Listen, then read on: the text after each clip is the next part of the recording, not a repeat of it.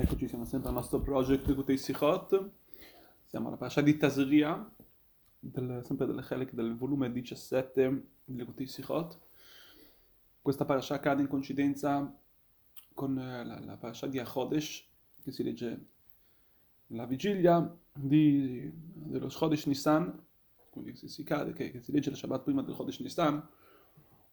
E solitamente, molto spesso, scusate, questa parasha accade anche nella parasha di Tazria come quest'anno, quindi si vuole capire un attimo il collegamento che c'è tra questi due, tra questi due parashiot, tra la parasha di Tazria e tra quello che è la parasha Chodesh. Nel generico, quando andiamo a vedere il concetto di Tazria, come dice il Pasuk, eh, Ishaki Tazria Bialda Zachar, una donna quando avrà la sua assimilazione per primo, allora verrà un maschio. Tutto il concetto di tasia comunque è un qualcosa, è una... Sì, ovviamente è un, il più grande, il più grande miracolo, la più grande come si dice, società che c'è con il divino, con Hashem, con l'uomo, è appunto, la, il, il, è appunto il riprodursi. Questo lo sappiamo. Ma comunque viene in una situazione, in un modo di natura. Scende in modo naturale. Come dice, la, come, dice la, come ci dice anche il versetto, eh, Ishaki Tazria, quando la donna, quindi quando, quando, ci sarà un movimento dal basso, quando ci sarà qualcosa che sembra naturale, comunque sappi che questo viene a conto a qualcosa di Zachar, vuol dire qualcosa di sovrannaturale. Però entra nel modo naturale. Quindi tutto il concetto di Tazria, alla fin fine, è più eh, verso, viene più a, più paragonato, viene più a... Um, dirci quello che è il livello naturale del divino.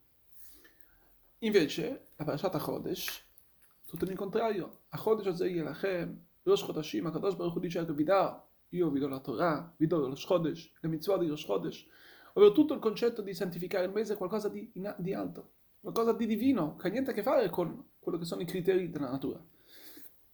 Quindi abbiamo due modi, abbiamo due prospettive che si collegano, che si uniscono in questa, in questa, in questa settimana, in questa parashiot, quando si uniscono queste parashiot insieme, che sono praticamente due prospettive diverse una dall'altra. Non dico contrario, ma sono prospettive proprio di due modi, due modi diversi.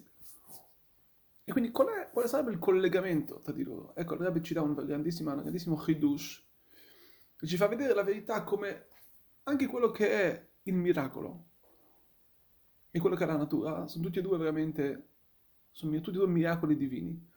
L'unica cosa è che il miracolo naturale non lo vediamo, è nascosto, mentre il miracolo spirituale, quello, eh, insomma, il miracolo più aperto ai nostri occhi, è quello che è visivo a noi. Quindi, ma la verità, se noi andiamo a vedere praticamente, abbiamo appena passato adesso la, la, la festa di Purim, noi abbiamo detto, abbiamo benedetto, Baruch Shassan Issim Lavoteno, abbiamo benedetto anche lì il fatto che i miracoli divini che sono accaduti il mese, le giorni di Purim, che sono proprio miracoli naturali, che sono tutti avvenuti in tutta, tutta la Megillah, non è neanche menzionato il nome divino neanche una volta, il nome di Hashem.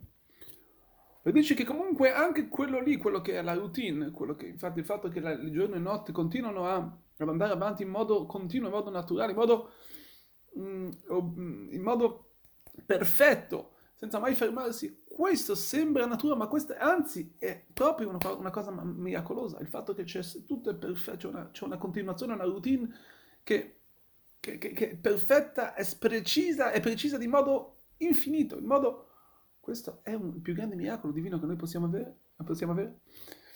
Quindi questa è la grandezza della nostra parasha, è la parasha di Achodesh, che dice così come noi benediamo per i miracoli che non vediamo, per i miracoli che, scusate, per i miracoli che vediamo, i miracoli visivi, vediamo anche ai miracoli che sono quelli nascosti a noi, con miracoli naturali come sono quelli che per un figlio sembra qualcosa di naturale, invece no, è tutto qualcosa di spirituale. Per, fi- per uh, finire volevo dire una cosa che ho sentito proprio um, il fatto della, il fatto della redenzione futura, Vesat Hashem, che aspettiamo, che, stiamo stiamo tutti aspettando sempre di più, lì vedremo, è una cosa che lì, lì la, il grande chidush, la grande novità sarà proprio, proprio il contrario, lì vedremo come nella natura stessa, quello che oggi la natura nasconde, quello che oggi la natura sembra qualcosa di... è natura, come tutti dicono è natura, è naturale. Sì, una, una persona che non è un credente eh, prende tutto per scontato. Eh, come fa ad esserci qualcosa di divino? Tutto naturale, una cosa natura, di natura. Quando invece il Mashiach vedremo come la natura stessa esalterà quello che è sovrannaturale. Vuol dire che la natura stessa sarà lei a dirci, a esclamare quello che è il, il miracolo, quello che è, la, più che il miracolo, quello che è la vera eh, esistenza divina, non solamente in modo, in modo, naturale, ma anche in modo divino, vuol dire che ci sarà Ish, Vish, Radba, vuol dire che, come c'è scritto il Pasuk, il Pasuk dice che l'uomo stesso sarà lui a esaltare, la natura stessa sarà lei a esaltare il, il, um, il vero, la vera esistenza divina, la, la, il, vero, il, miracolo sarà qualcosa che non sarà più nascosto come ad oggi, ma il miracolo sarà quello che sarà praticamente la, la natura. Speriamo, Bezrat Hashem, da, come c'è scritto, Nismoch Geulah la Geulah, che da una Geulah di Miziat Mitzrayim, ovvero il fatto che stiamo arrivando alla redenzione dell'uscita dall'Egitto, possiamo subito associare la nostra, anche Geulah, la nostra redenzione del popolo ebraico in questo ultimo Galut, Bezrat Hashem, e vedere con i nostri occhi la, la, l'ultima redenzione per tutto Am Israel subito.